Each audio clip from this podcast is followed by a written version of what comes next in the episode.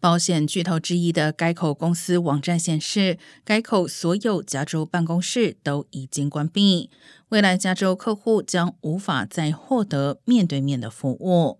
同时，有一百多人因此遭到裁员。该口最近才在洛杉矶设立分支机构，包括去年在 Burbank 开设一家分公司。但二号时，该口的网站已经查询不到任何加州的营业据点。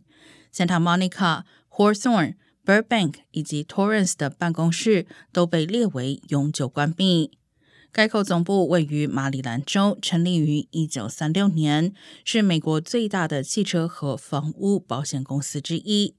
裁员消息见报后，业者没有立即回应评论。